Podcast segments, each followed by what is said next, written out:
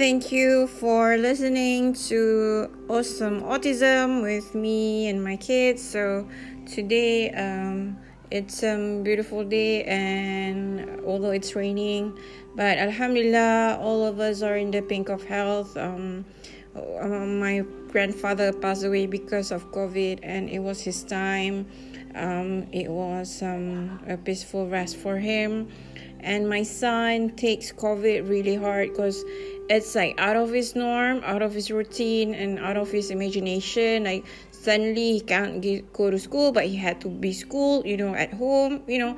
When a home is actually a place for you to sit and relax and watch tv and stuff.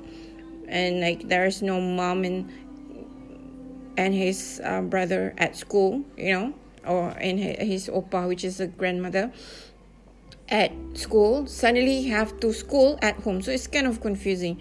For an autism kid like you know changes like this it upsets him and, and you know like and then in the beginning no in the middle of 2021 i think about one and a half months something like that uh, we managed to get um, a school session uh, like normal one but we have to like separate tables and chairs and nobody's touching anyone you know that kind of um regular sop uh, you know like wash your hands blah blah blah always wear a mask.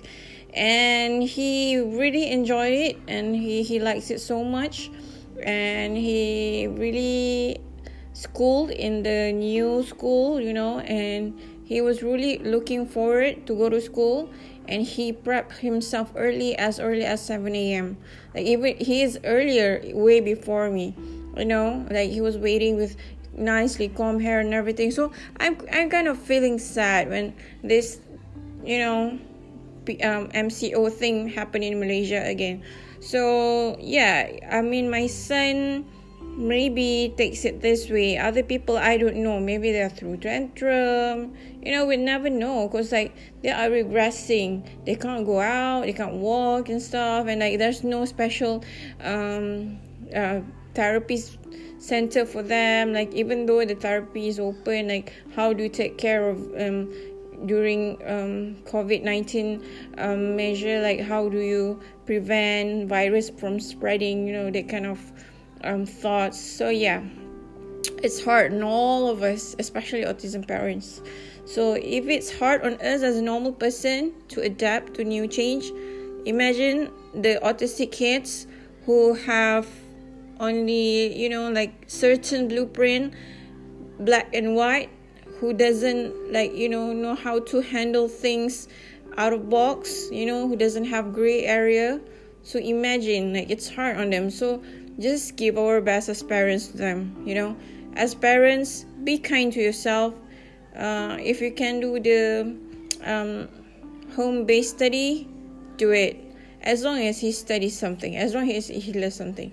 The best thing to teach us at home is love and compassion. And housework house chores of course. You know those are important things to teach for now you know? And when as the school reopens maybe next year who knows and they already master how to cook you know how to take care of themselves how to wash clothes. You know all these things are important even though it's in the middle of covid you know.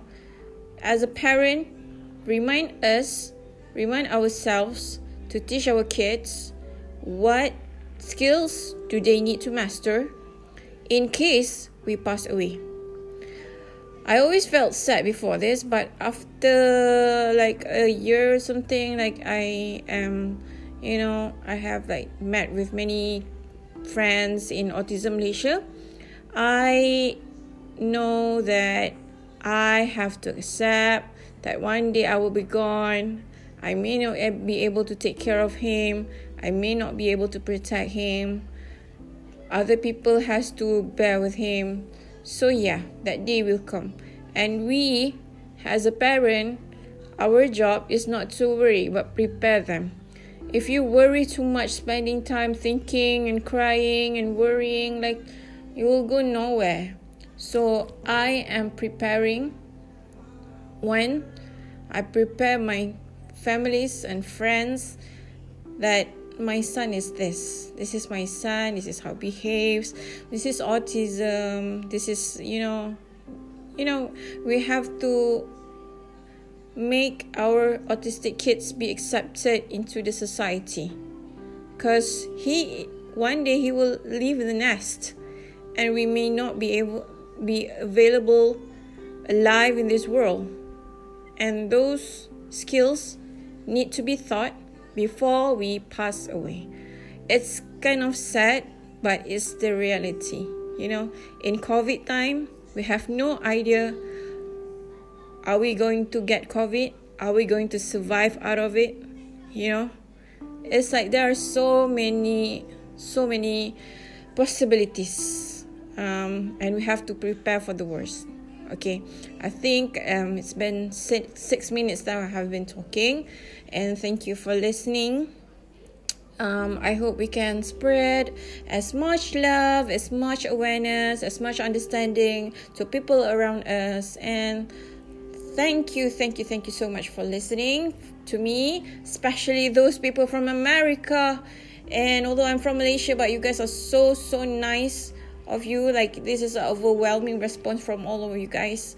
I hope we can support autistic community, autism community, you know?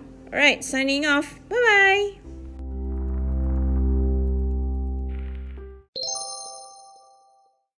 All right, before I forgot, I have a very interesting voice message, a response from Ligia Montoya, if I'm not mistaken. I'm sorry if I mispronounce your name. Um, she agreed to co-host and talk with me about autism in the future episode. Um, Ligia, if you're available, even though you are one year late, I'm worse than you. I'm like three years late. Okay, so this is Ligia. Let's listen to her. Hi, I'd love to. Um, I actually just got back to this podcast. I had taken um, a one year break, but I'm back and I'm looking on to put more episodes up. So, yeah, let me know when you would like to co host.